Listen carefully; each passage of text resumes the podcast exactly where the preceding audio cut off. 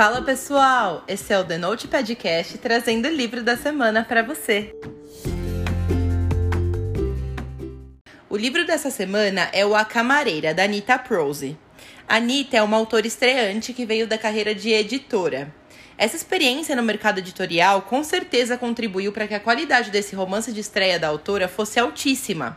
Para vocês terem ideia do talento dessa autora, antes mesmo de o livro ser lançado, já tinha sido acordada a adaptação cinematográfica dele pela Universal, protagonizado pela Florence Pugh, que é a irmã da Viúva Negra no filme da Marvel, e já foi até indicada ao Oscar. Eu já não vejo a hora de assistir essa adaptação. A camareira conta a história da Molly. Desde muito cedo, ela foi abandonada pela mãe e criada pela avó materna. Desde essa época, já era possível notar que a Molly era diferente das outras crianças. Ela tinha toda uma singularidade na hora de encarar a vida, mas conforme ela foi crescendo, a dificuldade no traquejo social e a obsessão por limpeza e formalidade foram afastando a Molly da vida social comum. Ela contava com a ajuda da avó para conseguir ler as expressões e emoções das pessoas, mas depois que a avó faleceu, ela teve que aprender a interpretar o mundo sozinha. Por ser apaixonada por limpeza e organização, a Molly se encontra profissionalmente no emprego de camareira de um hotel de luxo. E todos esses conhecimentos são postos à prova quando a Molly encontra estirado na cama de um dos quartos do hotel um dos hóspedes mais ricos do Regency Grand. Em pouco tempo, o comportamento incomum dela acaba levantando suspeitas e ela acaba se embrenhando numa teia de mentiras e mal entendidos de onde ela não faz ideia de como escapar. Esse livro é escrito em primeira pessoa, com um só narrador, e conta com uma escrita extremamente fluida para um livro de suspense.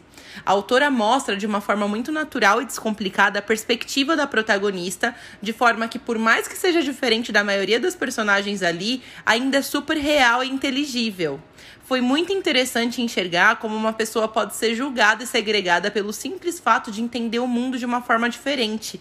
E eu achei incrível o fato de a autora não ter rotulado um diagnóstico para Molly, porque assim a gente nunca sabe o que esperar dela. Ela é inocente e extremamente forte ao mesmo tempo. E foi muito simples de entender as ações e reações da personagem. Eu achei o plot de suspense muito bem desenvolvido pela autora, mas para mim o destaque do livro fica realmente para a visão de mundo da Molly e o quanto isso é capaz de cativar a gente. Uma história que tem romance, mistério, amizades improváveis e críticas sociais na medida certa para deixar o leitor preso do início ao fim. A minha nota para esse livro é 10. Eu amei conhecer esses personagens maravilhosos que a Anita Prose criou. Eu queria ressaltar o quanto essa história me prendeu. Eu devorei o livro, eu não queria parar de ler. Foi um clima de investigação que não me deixou com medo nem aflita ao longo da leitura. Mas mesmo assim foi capaz de me prender demais. Eu cheguei num ponto que eu não queria soltar enquanto eu não descobrisse o responsável pelo assassinato. E a cada página as evidências apontavam mais para personagens diferentes.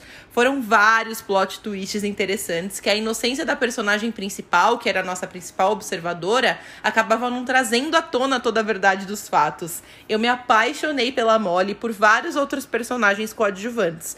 E eu terminei esse livro com um sorriso no rosto. Eu li esse livro na versão física e eu ganhei ele de presente da editora Intrínseca, mas ele foi a edição número 41 do Clube de Assinatura Intrínsecos. Para quem não sabe, o Intrínsecos é um clube de assinatura maravilhoso para quem está buscando sair da zona de conforto nas leituras. E você pode assinar mensalmente ou no plano anual, onde você recebe uma caixinha do clube todo mês com um livro, uma revista, com várias curiosidades sobre esse livro do mês e vários brindes incríveis relacionados a essa leitura. As edições são em capa dura e vocês não têm noção da beleza desses exemplares. Eu recomendo demais. Em breve a camareira vai estar disponível para compra no site da editora. Agora vem a parte com spoiler. E se você não quiser saber os detalhes específicos do livro, é melhor a gente dar tchau por aqui. Depois que você lê, me conta o que você achou.